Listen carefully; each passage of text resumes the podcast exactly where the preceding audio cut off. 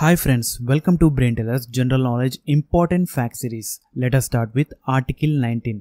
Article nineteen Clause one in the Indian Constitution of nineteen forty-nine gives its citizens certain freedoms. They are freedom of speech, expression, freedom to assemble peaceably without arms, freedom to form associations, unions, freedom to move and settle in any part of India, freedom to practice any profession, occupation, trade, business, et cetera. So Article nineteen gives freedom of speech, expression, et cetera. Next one, Durand Line. What is Durand Line? Durand Line is an international border line between Afghanistan and Pakistan. Durand Line is an international border between Afghanistan and Pakistan. Next one, Article next one, let us talk about Article one hundred. Article one hundred is about voting in houses. Article one hundred is about voting in houses. It is related to house powers, regardless of number of vacancies and minimum quorum. So Article one hundred is about voting in houses.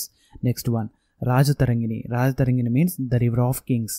Rajatarangini was written by Kalhana. Kalhana belongs to Lohara dynasty. Kalhana belongs to Lohara dynasty and he is the author of Rajatarangini. Rajatarangini is about kings of the kingdom of Kashmir. Rajatarangini is about kings of the kingdom of Kashmir. So it was written by Kalhana. Who is the author of Rajatarangini? Rajatarangini author is Kalhana. Next one, vitamin C is also known as which acid? Vitamin C is also known as ascorbic acid. Vitamin C is also known as ascorbic acid. And due to the lack of vitamin C, which disease occurs? Due to the lack of vitamin C, scurvy disease occurs. Next one, where is Keoladeo National Park located? Keoladeo National Park is located in Rajasthan. It is located in Bharatpur, Rajasthan. Next one, those who study about postal history are known as philatelists, and those who study about coins and medals are known as numismatics. Next one, this is the last question. Tiruchirappalli, that is Tiruchi.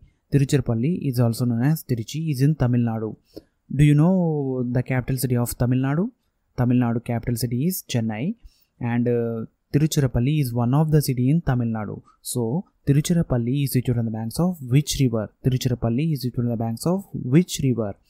Tiruchirappalli is situated on the banks of Kaveri river.